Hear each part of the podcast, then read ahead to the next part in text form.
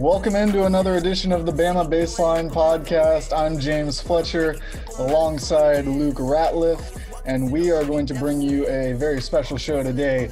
We're going to start off with a recap of last week's events, our games against UNLV and Providence. That Providence game was really encouraging, I thought.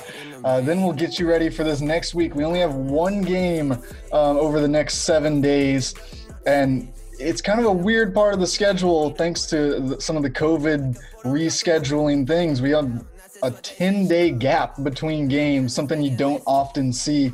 But we'll get you ready for that Clemson game that will be played in Atlanta at State Farm Arena. And then we will get you to Luke's notes.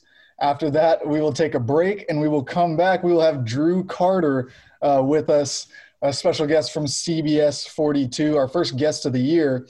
We'll ask him some questions and he'll join us for our list segment, uh, which, you know, you never know what we're going to list off. Drew doesn't either. And so we'll see how he handles having to come up with some different things on the spot. But let's get into it. Luke, welcome to the show. What did you think about uh, the Maui Invitational and Alabama getting screwed out of the opportunity to have Bill Walton on the call? Yeah, well, that to me was the most disappointing part of the entire tournament. Uh, not losing the Stanford, but not getting to hear uh, the great Bill Walton on the call of an Alabama basketball game. Usually, that's reserved for what he calls the cha- the Conference of Champions, Pac-12 games that mm-hmm. happen at midnight Eastern. Um, but other than that, a very, very strong and convincing into the tournament for Alabama. And I don't know, I don't know. You hear a lot of people online saying it was smart to lose the first game and then win the next two. But I, am not sure about that. But Alabama certainly took care of business against UNLV, and most certainly took care of business against Providence, a very good Providence team that's going to be a middle of the pack in the Big East. I got some notes later about the Big East Conference uh, because they've been strong so far this season, but uh, really took care of business against a really good Providence team to end the Maui Invitational. Yeah, but let's go ahead and, and start off with that UNLV game. Uh, UNLV, they're 0 3 right now, so they're not really a resume builder, it doesn't look like at this point, And they're also shut down now. I don't know if you saw that earlier today. Uh, they are shut down due to COVID uh, concerns. But UNLV, that game we previewed, you said watch out for Bryce Hamilton. I said watch out for David Jenkins it turned out we were both wrong, and Caleb Grill was the guy that you had to watch out for. I don't think anyone, including Alabama, saw that coming. He went seven for 12 from three point range, finished with 27.6 rebounds. Just an incredible shooting performance from Caleb Grill, but it was not enough for UNLV. Alabama comes out with the win 86 to 74. What were your uh, big takeaways from that game? Well, first of all, I want to correct you. Uh, UNLV has won a game recently. Uh, their first game of the season was a very convincing double digit win over the Kansas State Wildcats of the Big 12, which for us, thumbs up. That's a good net win for us. Uh, it's a good net win for them as well. But going back to the game, Caleb Grill, you said right there, this cat, I mean, he, he made everything he looked at, right? He made it all, but it was not enough to overcome the terrific play of the Crimson Tide, who had five players in double figures, led by the return. He's back, John Petty Jr. Really, we talked about him in the last podcast. He's got to get going for Alabama to be successful. Twenty, the team goes as twenty three does, as I've always said, and he was back in the big way. Twenty two points, uh, six three pointers. This cat, I'm telling you, and we saw in that game what he can, you know, what he brings to the team we saw in that game his basketball IQ, how he can facilitate shots for others, and how he can how he can create his own shot above all else. And it's it's really special when uh, this team is really really good and really special when John Petty is going and he's going at the clip that we expect him to go at. Yeah, definitely. And I, for, I want to apologize. I don't know what that record I was seeing of 0 and 3, but they're 1 and 4. Not sure what I was looking at where it was saying 0 and 3. I guess maybe that was the record when they after the Alabama game, I'm guessing. But uh, yes, they are now 1 and 4, uh, the UNLV Rebels. But, it's not much better uh, in your no, defense. I, they're, they're not a very good team. And I, like I said, they are shut down right now. But um, from that game, my takeaways for Alabama were, uh, as you said, John Petty. Finally, he, he showed up. He was back, looked like himself again uh, for the first time this season. But how about the kind of emergence we saw in that game of Primo?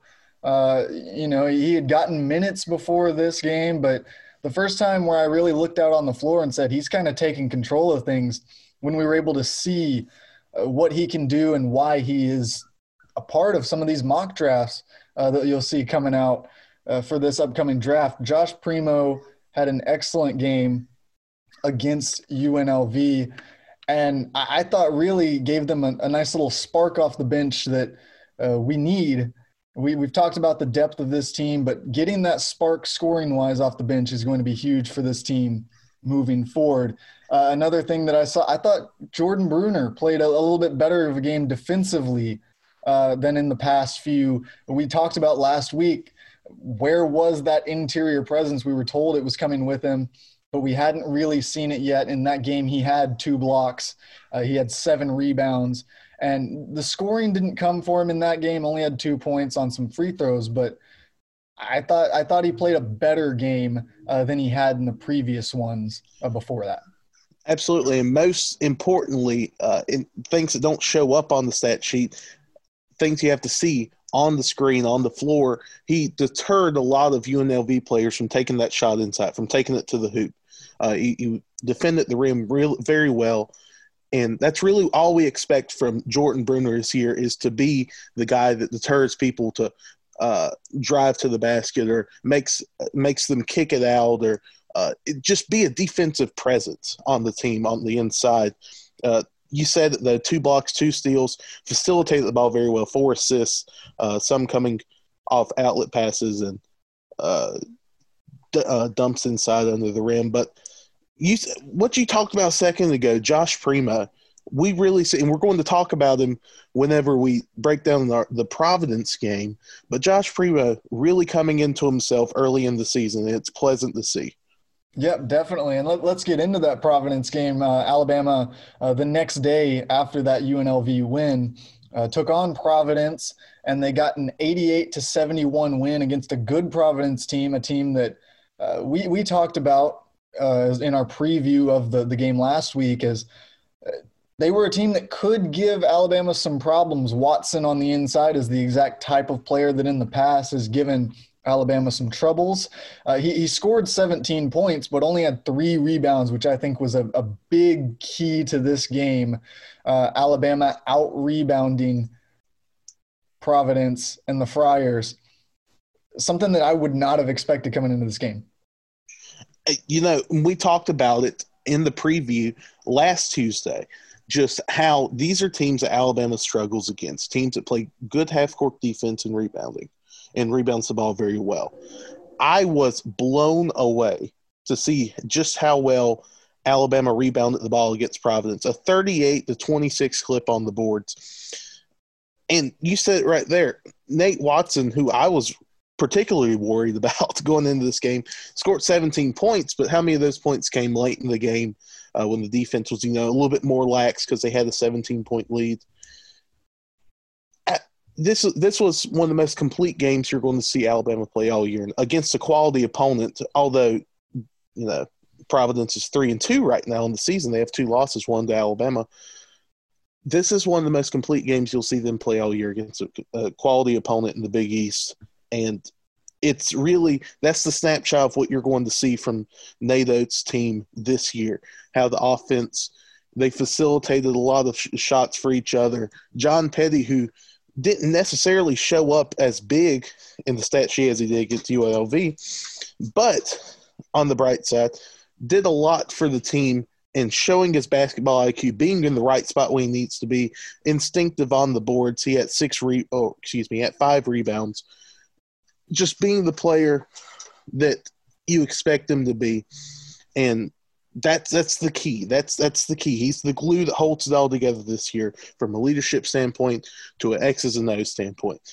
Uh, whenever you get offensive production from John Petty, the rest will come. But enough about that. Let's talk again. Josh Primo, this kid, this kid, uh, he's, I mean, he's going to be something special for Alabama for a the rest of the season. We don't know if yeah. he'll be here next season, but for the rest of this season, he's going to be something you need to watch. Yeah, he's been great. Uh, 15 points in this one, three of six from deep. Uh, you know, he, he played a really complete game in this one. I thought uh, played 24 minutes, uh, shot above 50% from the field. He gave you everything you wanted to see out of Josh Primo as that combo guard that we all know he is. Uh, somebody who can play one through three in this uh, this Alabama offense, the the four out system, and I, I really liked what he gave us off the bench again. Uh, and I thought the key for Alabama in this one was to get the lead and keep it early. I think that's really going to be a trend that we watch all year. In these games that Alabama is able to get an early lead, it seems like they are very good front runners. And so I look for the, those quick bursts out of the gate. Can Alabama get a quick lead? Because it, this team looks like they're the kind of team that can hold on to that for the rest of the game and, and extend it, uh, as we saw with a, a big win, a 17 point win over Providence, something I don't think anyone really saw coming coming into that game. Well, and I want to look at something too. One of our keys to the season that I've harped on all season: you got to rebound, you've got to shoot the ball, and you have to play defense in the half court. Or mm-hmm. yeah, defense in the half court. Alabama did all three of those things very well in this game, holding Providence defensively to twenty one percent from behind the arc, which is fantastic. That's what you want from your defense. You want them, you want to run them off the line. You want to make them take contested shots if they're going to get up a three point shot. But Alabama, them, Alabama themselves shot over 50% from the field and 41% from behind the arc. That's what you want to see. Those are the numbers you want to see from this Crimson Tide team this year. In order for them to be successful, they have to continue to play that good defense, run guys off the line, and then in return, shoot good them shoot at a high clip themselves. Yeah, definitely. And another another another key right here. I mean, there's so many things they did well in this game, but the offensive rebounding, 18 offensive rebounds for Alabama uh, altogether, three from Bruner, Jones, and Shackelford, three each uh, from those three. So a big game uh, for Alabama for sure. A real momentum builder. But let's talk about this now as we move forward into our future games. A 10 day layoff from such a good performance, is that a good thing or is that something that can set this team back almost? I, it's either or here because you want to have plenty of rest. You want to be well rested going into the game, but at the same time, I talked about this last podcast. You want to get into a rhythm in the season. You want to get into a rhythm of playing two games a week, having a certain number of practices, things you can look forward to, and get that internal clock in your body as a basketball player. Get it going and get it ready for a game. It's it's either or. I don't personally. I don't think it's going to play much of a difference. I think a 10 day break and a couple of extra days to plan and practice for a very good defensive Clemson squad coming up this Saturday in Atlanta. Uh, I think that's a good thing for this Crimson Tide team, uh, for them to harp on and look back at the film uh, of how they played against Stanford in uh, games earlier in the season and really try to fix the mistakes that they have, really try to control the ball and limit turnovers, which is mm-hmm. when you're playing as fast as Alabama does, as NATO, NATO 22, turnovers are going to happen, but this is I think this is a good opportunity, ten day layoff to get this team acquainted to working on their strengths and working uh, to limit their weaknesses. Yeah, I, I, agree with. It. I think you can look at it um, e- either way. Uh, really, I, I, would argue as as someone who is a fan of you know offense, shooting the ball, everything. I wouldn't want to face that long of a layoff after a really good performance. They shot 41% uh, from beyond the, the line that they were feeling good. They've had some rhythm, and now 10 days, that's a lot of practice in between where you've got time to to not be quite as hot uh, the next time you ha- go into the gym. I, and so I, from that side, I don't know if it's a good thing. Uh, you know, you said obviously you do get to prepare for the defense, but if your offense isn't operating at 100%, that can be worse uh, when you head up against a really good defense, like we said in Clemson. But On the other side, I would say that they didn't have a normal offseason. They didn't have a normal preseason where they were able to, to get ready for these games. And so, as much time as they can spend in the gym and just with each other as a team is a good thing. You know, being around each other and being able to have that uh, community of a team will be good for Alabama. They've spent time together, I'm sure, over these days. Uh, obviously, it's different with social distancing, everyone having to wear masks at practice, all of that. But just to be better acquainted with the people you're out on the floor with, I think always benefits you in the long run. Absolutely. So, James, that being said, let's get into our the next game for the Crimson Tide, Clemson this Saturday in Atlanta. Yeah. It's going to be an interesting game, a part of a, a big event that they're doing there, uh, one of the MTEs, as we love to call them. Uh, yeah, so Alabama taking on Clemson. I know another big game uh, from that event uh, right now is planned, at least. Everything is just planned in college basketball, as we've seen. Uh, we'll see what comes to fruition, but Auburn and Memphis will be playing. That'll be an interesting game to watch. Uh, but let's talk about Alabama and Clemson. I know you are a big fan of the Clemson defense. What do you have on them? Well, you said it right there. You can't talk this Clemson team without talking about their defense. They are a stellar defensive team, one of the best defensive teams Alabama will play all season, in my opinion. And that's what you come to expect from a Brad Brownell team.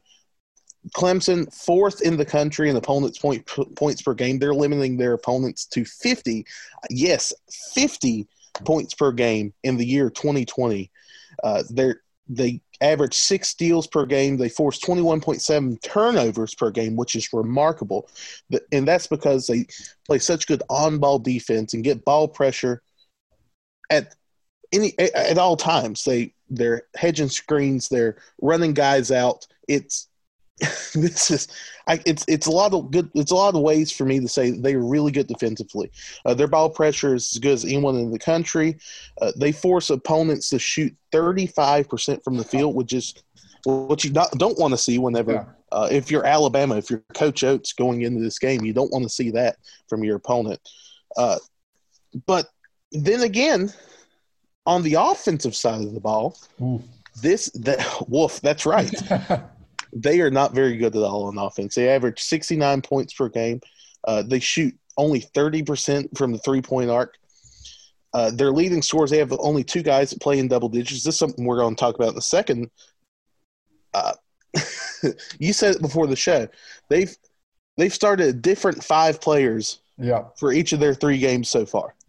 They have not had any consistency. Hard to plan for a team that doesn't play the same starting lineup, though. Well, that's right. You know, they and I think this is too. This is still we see this a lot with a lot of teams. We've seen this with Alabama up through the uh, I'd say the UNLV game where Coach Oats was still trying to find a working rotation, what he would like to see on the floor.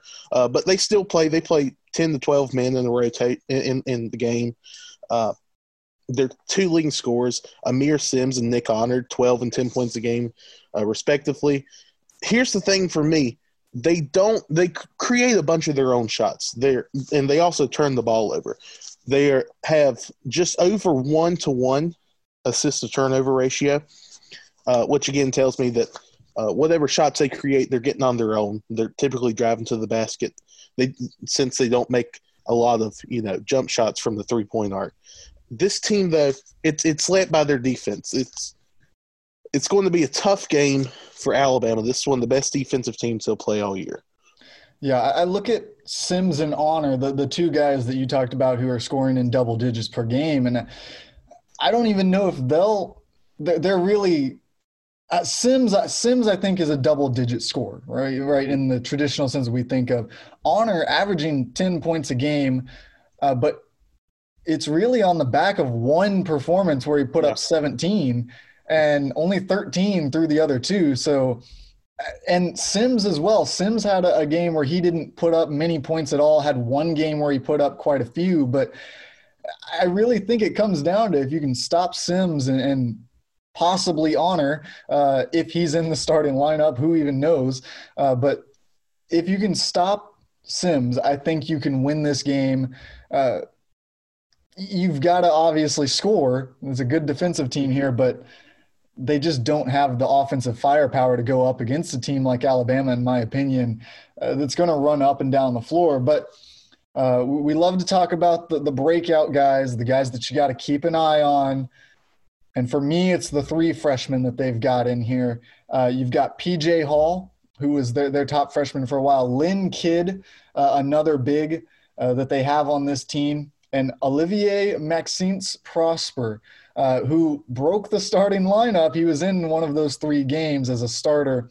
Those three uh, are guys that you know the rest of the roster we kind of know what we're getting. You can go back you can watch film. These three are, are younger guys. You don't have much film on them uh, you're not really sure. And so you, you got to watch out for them uh, I, I, think that outside of Simms one of those three is really the the only ones that have big potential to, to break out against alabama on the in this game as we look at it I think I have the same guy circled as you do. PJ Hall, a top fifty freshman from Spartanburg, six foot ten, rebounds the ball pretty well. Uh, scoring is as with this whole team. So when it's only three games, but yeah. as with this whole team, scoring's a little bit of a iffy. But this is a highly touted uh, player for Brad Brownell's team, and it's for me. He's very talented, and you have to look out for him because what it, apart from Aamir Simms, who is like you said, essentially their only double digit scorer on the season. You have to look out for PJ Hall. He's going to be there. There's not a lot of film on him, uh, but you know the talent that he is and how he can play the game of basketball. Yeah, and Hall, Hall it's not like he has um, some big defensive pedigree that got him in the top 50. He can play offense. He was thought of as a uh, kind of a stretch guy. He's a 6'10 guy who can score the basketball. That's how you get in the top 50 in these recruiting rankings, if we're being honest. Uh, you don't get in the top 50 for playing defense. But uh, that, that's, that's what I'm looking at with this Clemson team. I think we pretty consensus is Alabama should pick up this win, but against a tough defense, you never want to say anything is for certain.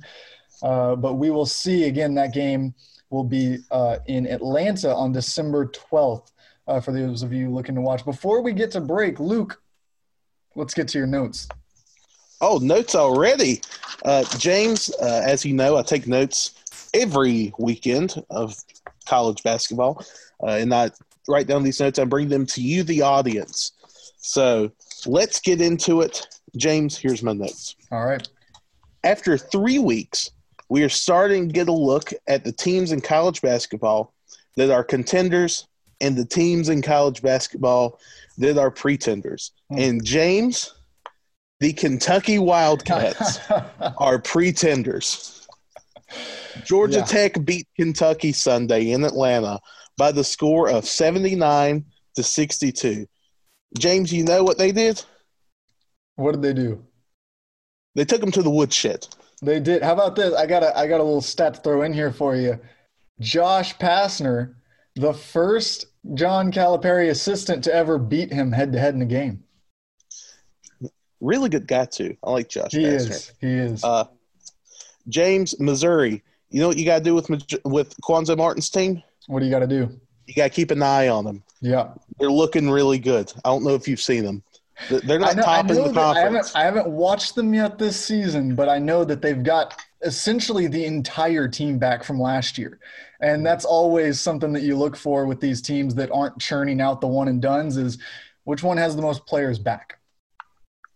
And, and they only graduate graduated one player last year. Yeah. So, but you got to keep an eye on Cuonzo Martin's team. They, they're not top in the conference, but they're looking pretty good. Mm-hmm. Eric Musselman, why don't you play a real team? I mean, my God, this guy's four four zero with Arkansas, and who's he played? He's played, you know, he's played two church league teams and a, a team of janitors. Do it against a real opponent. You know, about, this is. Yeah. How about Arkansas Dirk though? Connor Vanover looking good. The the seven foot three shooter, straight up sniper from the outside. He he's got one of the most punchable faces in college basketball. Eric Musselman, this isn't what I meant when I said pick on someone your own size. oh. James, as a college basketball traditionalist, it brings me great joy to say that the Big East Mm. is back. Yeah, they are good. As much as it kills me to say this, Xavier is really, really good. And listen to me when I say this. You have to keep a close eye on St. John's. Yeah. The Johnnies are looking good.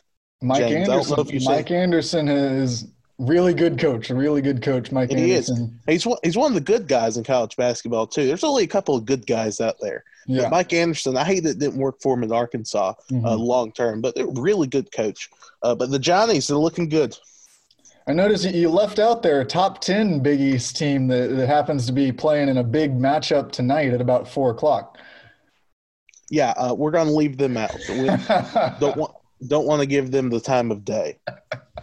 Uh, UNC Iowa, Luka Garza, Garrison Brooks. yeah. You know what this game is, James? I mean, it's a collision course for sure.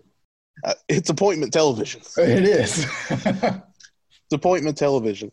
Auburn's Justin Powell has the most un, is the us- most unlikable player since Duke's Kyle Singler. Ooh. I mean- Kyle I mean, I- Singler. Wow. I, I I don't know about you, but that was he was the most Duke player I've ever seen in my life.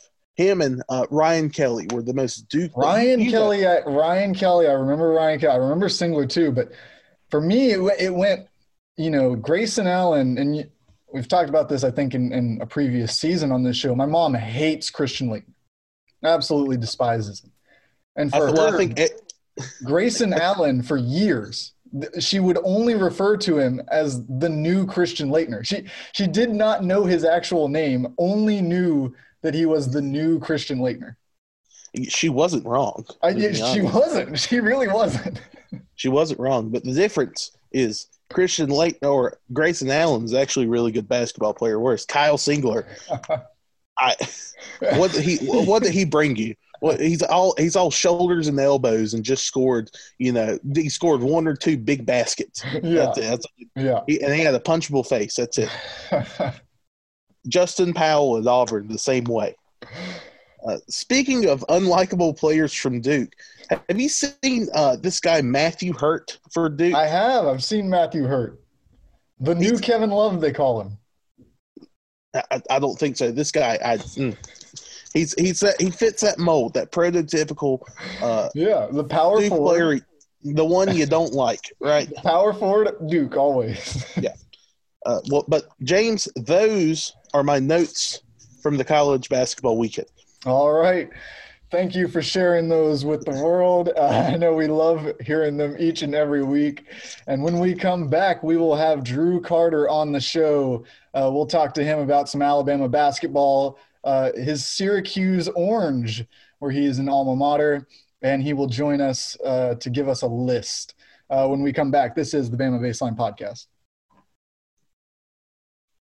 Welcome back into the Bama Baseline podcast. I'm Luke Ratliff along with James Fletcher. James, we have a special guest today We do. uh, f- from CBS 42 in Birmingham. Uh, he does the sports. You've seen him on TV. Uh, Drew Carter. Drew Carter, welcome in to the Bama Baseline. Well, guys, thanks for having me. I'm just going to amend that statement real quick. You probably haven't seen me on CBS 42 because no one watches local news anymore. Everyone listens to the Bama Baseline podcast. So this is really big for my career. I appreciate you having me on. Yeah, we've Yeah. got hundreds of thousands of listeners worldwide. Thanks Right. for coming on, to making time for us. Yes. Yeah, it's great to have you on, Drew. Uh, you just shared with us uh, before we before we started recording here. Uh, you're doing play-by-play for UAB. Tell us a little bit about that. Yeah, I hope there's no animosity between uh, Alabama and UAB fans because I am a company man now. I'm a shill for the UAB Blazers. I'm calling their home games for UAB women's hoops. And I was telling you guys about it because I was at their practice this morning and someone came over and just gifted me like four or five great items of swag, like a, an Under Armour jacket and some sweatpants and some Steph Curry shoes, which I mean, I had no idea this was coming. I was hoping for like a shirt, like a t-shirt that you get at like a basketball camp. And here they come, like basically a helicopter dropping this swag bag off for me. So that was great. Shout out UAB. Yeah, lo- love working for them. Love doing play by play. So it, it's been good so far. Yeah, that's Yeah. good for you. I, I, Christmas came early for you. It sounds like, but uh, That's right. yeah. But to speak on it, there is for Alabama traditionalists, there is a big gripe between Crimson Tide fans and UAB fans, uh, or UAB as a college old, altogether. Uh, if you speak to a really old Alabama football fan, they don't refer to them as UAB; they refer to them, to them as Birmingham, and that's it. But and If you likewise, talk to old UAB fans, they'll they'll say the University of Alabama is UAT. UAT. Yeah, uh, Yeah. It's very mixed messaging. Yeah, very mixed messaging here. But Drew, we got a lot of stuff to talk about. And first of all, Yeah. I know you. You went. You, you went to Syracuse, of course. Let's talk Oh. real quickly. I don't know how close you're go. watching them. Let's talk. Here we go. Here we Uh, go. hold on. You don't know yet because I just want to get your opinion on your Syracuse Orangemen this year. Well, first of all, I'm going to have to correct you, Fluff, because it is the Syracuse Orange, no longer the Orange Men. Um, in 2003 or so, they, they switched that. So we're now a fruit. We're no longer men, we're a fruit. That's Um, so that's that's an important distinction there. The team fluff is is the same as it has been when when I was there. So I, I was there from 2015 to 2019, and before I got to Syracuse, every year Syracuse was fighting for a top three seed in the dance. Every year, you might remember they went 25 and 0 one year with Tyler Ennis when he made that shot at Pittsburgh I remember that. about half court. They were, I mean, they were truly an elite program for 10, 15 years ever since Melo. But then I got there, and all of a sudden we became a bubble program, and we have been bubbling for five years in a row. Honestly, not unlike Alabama, like Yeah. just living, living on the bubble. And so when I was there, we were on the bubble. We somehow snuck in. I didn't even think we should have made it my freshman year. And then we went all the way to the Final Four. So that was very special. Uh, but it's kind of been the same old song and dance for Syracuse. And I think it's the same thing this year. You know, they've they've got a couple of exciting guards in Joe Girard and Buddy Boeheim, who might, as you, you've heard, he is related to the head coach. That is his son. And those two guys love to chuck. Again, kind of like Alabama. They'll they have no conscience. They will shoot from 30 feet, even if they're 0, 0 for 10. Um, Syracuse is obviously running the zone still. I saw some reports that they might have been running a little man this year, which is honestly sacrilegious for Jim Boeheim. But all that to say, Syracuse is probably going to be on the bubble again, but we're used to it at this point. Yeah, and um, you cover Alabama too, some uh, obviously on the, the local news there in Birmingham. Tell us what is it like to cover college basketball for local news? Because obviously you're dealing a lot in highlights, you're dealing a lot in, in that area, uh, not necessarily the the in depth uh, discussions on the team and what's going on. That's right, James. I have no idea what I'm talking about. So you guys are going to have to carry this this podcast. No, it's a good question because it is different from what I experienced in college, where you know, being at Syracuse, that is obviously a basketball school, and lacrosse is more important to the fans up there than football uh, for the most part. So we were doing a ton of basketball coverage. I would say I did something covering the basketball team every day, whether it was calling a game or hosting a show or doing a podcast or going on the radio or something. So that was like always in the zeitgeist of my mind at Syracuse. It's different down here. It's different, one, because of the region we're in where football is king, and two, because of the job I'm doing, like you said, in local news, where, you know, especially for us as the CBS affiliate in SEC country, we do a ton of programming on Saturdays for every college football game. So we've got our pregame show leading into the national broadcast, we've got our postgame show, we've got a wrap up show.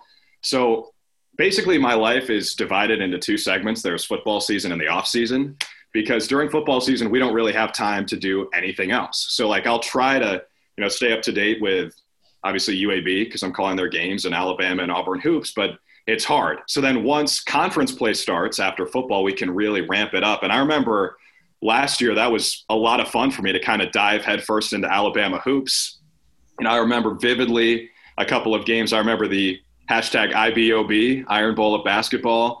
God, that was fun at Coleman Coliseum. I had such a blast. I remember the game against LSU, I think, where Herb Jones made the one handed free throws, and like that was the coolest thing I had ever seen. I remember going live on on TV after that game, and it said where legends are made behind me.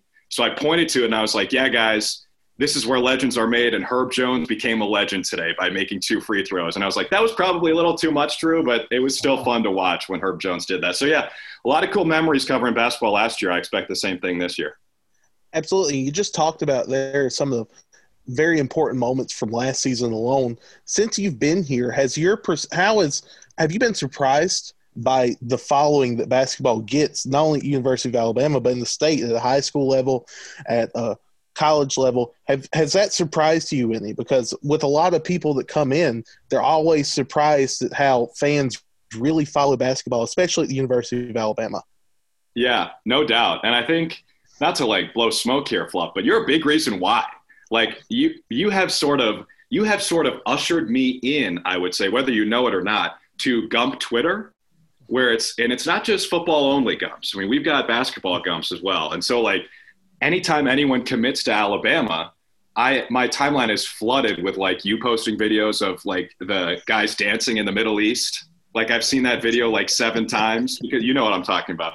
So it's it's really it's a lot of fun to follow, and I think there's a special thing about the basketball community in the state. You know, at UA, at Auburn, even UAB a little bit with Andy Kennedy this year, where it feels like it's more of a niche culture where like you've got like I grew up in Minnesota and I knew what Alabama football was doing every week. So that's a, I mean, that's a global phenomenon is Alabama football. But with basketball, I think people sort of feel like more of a family just because it's tighter knit and it's smaller. Mm-hmm. So I, I think that's been really cool to see. But I did know a little bit about the program because I'm just, I know I'm supposed to be objective here, guys, but I'll just say it. Nate Oats is my favorite basketball coach, and he has been for three years. Ever since Buffalo came to Syracuse, almost beat us at the Carrier Dome my junior year. I called the game with one of my best friends in the world, Tyler.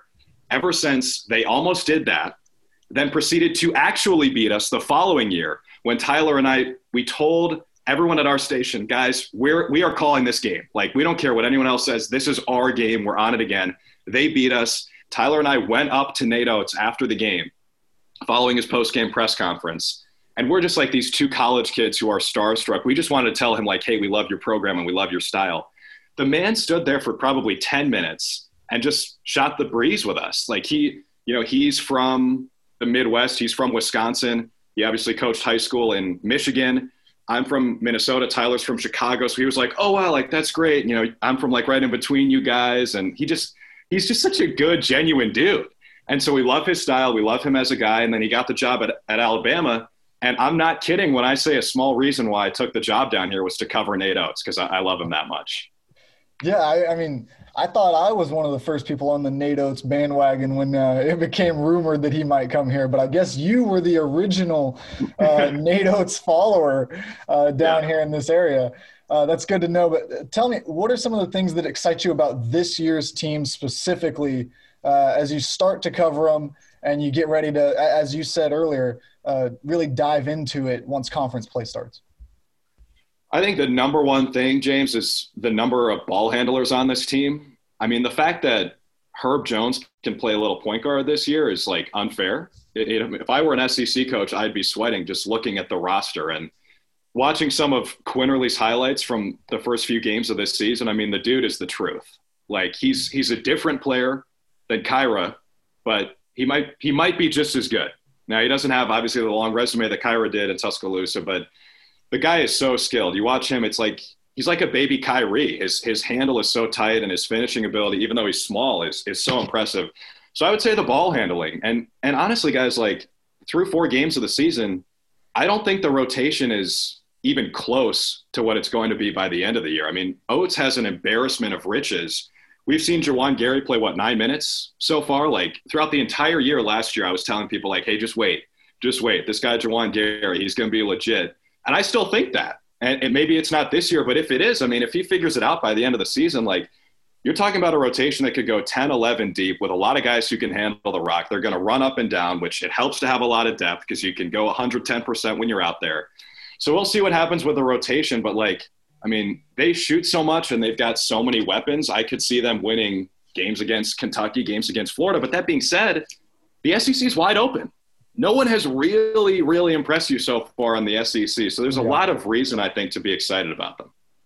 Drew Carter on with us here on the Bama Baseline.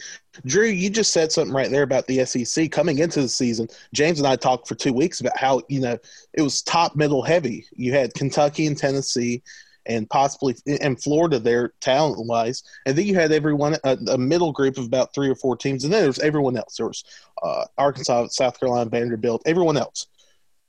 This, you just said something there. Do, who do you have? You know, which two teams? Give me two teams you could see breaking out in the SEC this season. Well, Alabama's one of them. I mean, to stick to stick with the theme of the podcast, mm-hmm. but you want to go around the SEC. I think when when you don't really know what these teams are bringing to the table, I think it's just safe to bank on coaching. And so I think Kentucky. I mean, it's a boring answer, but Kentucky they're going to figure it out at some point. Like mm-hmm. you know, they'll be in the top ten at some point this season. Coach Cal, obviously, all the headlines are about his recruiting, but he is a great in-game coach too. I mean, say what you want about the guy; he's a sleazeball, he's fake, whatever, he cheats. Maybe, maybe all that's true but he is a great coach. Um, and also, like, I'm a big fan, even though I think Eric Musselman is the most extra guy there is in America. Like, he does too much every time he does anything. He's great at I think I, am kind of bought in. I'm bought into his culture in, in Fayetteville as well. You know, I, I, like. I like the coaches in the SEC, but I, honestly, guys, like Oats is right there, and I think the, the talent on the roster is is as good as anyone. So I don't see a reason why Alabama can't win the SEC. The only team that's not going to win the SEC this year is Auburn. Like Auburn, it's going to be great for you guys. Like I really enjoy covering that program too. Like Pearl is amazing with the media. He's got a little Musselman factor where you know he loves the camera, but that's great for us. And he's an entertaining guy. He's always been super nice to us. Um, but they just, I don't know if they have the horses this year. They're just very, very inexperienced and when you've got the scepter looming of you can't play in the postseason, how hard can you really get those guys to play? I think it's a it's a legitimate question. So for Alabama fans, like not to pander here, but I think there's a real chance the Tide are top three in the SEC and the Tigers are bottom three. Yeah, I think that's a real possibility uh, this year. But the only thing I'm taking out of this interview is that if Arkansas again disappoints, it's not just on me; it's on you too. Uh, now let, us go in. Let's go in. I think Luke has a list for us uh, to close out the show today. Oh, here we go. Uh, I do. So, as we all know, Drew, uh, lists, list radio, lists content is at the top of the sports media uh, platform. It is. It is in terms of content. This is what you want from your gas baggy sports talking heads yes. because you could talk about it forever. And we do a list every week, but for our guests, we always do the same list. And I'm going to filibuster a while while you think on this, but we always ask our guests to give us their five favorite co- colors, starting from five and counting down to one. Uh, so while you're thinking, we're going to give you some time to think of that because we don't yeah, like for our guests to prepare. Yeah, everybody, everybody thinks it's so easy and then wants to get on to me for missing things when I have to go first yeah. every episode. But now now you get to experience what it's like to have to come up with your list on the spot. Yeah, so what we're going to do is yeah, so I'm while you're thinking of this, I'm going to filibuster. I'm going to give you my five favorite colors, which have never changed, and James is going to give you his five, and then we'll swing it to you. So we'll start with me. Starting at five, Luke Ratliff's fifth favorite color is seafoam. Oh yes, it's a very nice color, isn't it? It's uh, underrated. The fourth favorite color of mine is chartreuse. Chartreuse. That's an interesting. Okay, one. hang on. Nobody actually knows what color chartreuse is. Everyone just says that to be unique. Well, I, I would describe it, but this is sort of a, uh, a backward segment for me as a colorblind person to give my favorite colors. But we like to do our best anyway. Chartreuse is sort of like a beer color. If, if you're familiar with beer, uh, it's sort of like a beer. if you're familiar with beer, yeah. Wait, hang on, Fluff. Are we talking like an IPA or like a Guinness? Or are we talking it's like such a, a vague? Like, there's so many different colors it could be. No, because those are colors in their own. Beer is traditional Miller Lite, Budweiser, Bud Light type beer color. You know what I'm talking about, like a lager, a pilsner. Sure. Yeah. Yeah, like so, a macro Yes, I gotcha. That is what chartreuse looks like, at least through my eyes, which are, of course, jaded. Um, number three, favorite color of mine, cream. I feel like, especially with any college uniform, any type of uniform you see that's cream in color, always looks good. Uh, number two for me, is agreeable gray. It's a paint color, actually. Agreeable gray. It's a very muted gray color. It goes up against anything. And number one, of course, powder blue. Powder Oh, yeah. blue. Of course, Yes. the, Nor- the the North Carolina native is a big powder blue guy. Of course, I'll give you uh, my top five here. We'll start backwards. We'll go with number five, Kelly Green. It's going to crack Mm. the top five. It's a good one. Mhm. Nice, bright, vibrant green. Um, I, I debated on neon green at number five, but I went with Kelly Green because I know a lot of people are turned off by neon when you just say it. Um, but number four, I'm going to go with royal blue. I'm wearing some royal blue today. You guys can see. Um, Mhm. Number three, I got to go with a nice varsity red. I know some people might get on to me for it not being a crimson red, but I like my red a little bit brighter uh, in terms of my top five favorite colors. Number two, we're getting a little bit more specific here Beale Street Blue. All right. Now, I don't know if you guys have seen, but the Memphis Grizzlies alternate jerseys, they are called Beale Street Blue. It is a wonderful color. Um, not the same quite as powder blue, but a, a similar shade of blue. And then number one for me, always, no matter what, the color that is the best is gold. It's a very elitist answer of you, It really James, is. I, to have it people have one. gotten on to me in the past. They've said that gold isn't a color, and it it is a color, right? Do you guys agree it's a color? You're It's so much so. highfalutin. It's very much a color. You're you're right in that aspect. But now uh, we, we've given Drew, we've given you my fa- five favorite colors, James' f- uh, five favorite colors, and now if you're ready, we'll move on. Listeners, this is Drew Carter from CBS 42, up and coming sports journalist, very good at what he does. You can see him on the local news if you're not listening to the Bama Baseline podcast.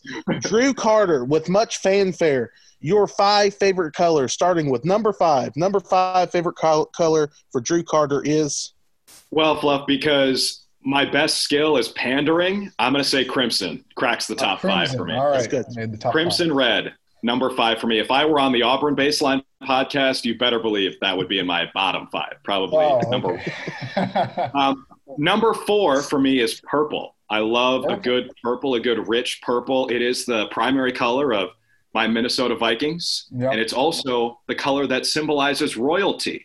Because if Oh. you're a history buff like I am, oh. I minored in history at Syracuse. Royalty was purple because it was expensive to get the dye for their clothes. Yeah. So mm-hmm. purple equals wealth. I like wealth. I like purple. You can call Okay. me elitist. Yeah. Okay, you went with you went with gold, which is just yellow with a trust fund. Well, okay. All right. Give us your number three color. Right. Number three, I'm going to go very nerd sports answer and say pewter, which is the Pewter. Tampa Bay Buccaneers' unique color. And I just, I've always found it so baller that the Tampa Bay Buccaneers were like, all right, we see you with your reds and blues, rest of the NFL. We're going to invent our own color, and Yeah. that'll be our primary. I thought that was cool. So pewter at number three. Number two, I'm cheating a little bit because Fluff, I agree with you. I think the best color that exists objectively is a Carolina blue or a powder blue or a baby blue, whatever you call it, just a light blue. I'm sure, you know, people who love colors, like they would say that all those things are different, but I'm not a purist. So whatever it is, just a light blue is, is my number two. And number one, I mean, you guys should be able to guess what my number one is based on where I went to college.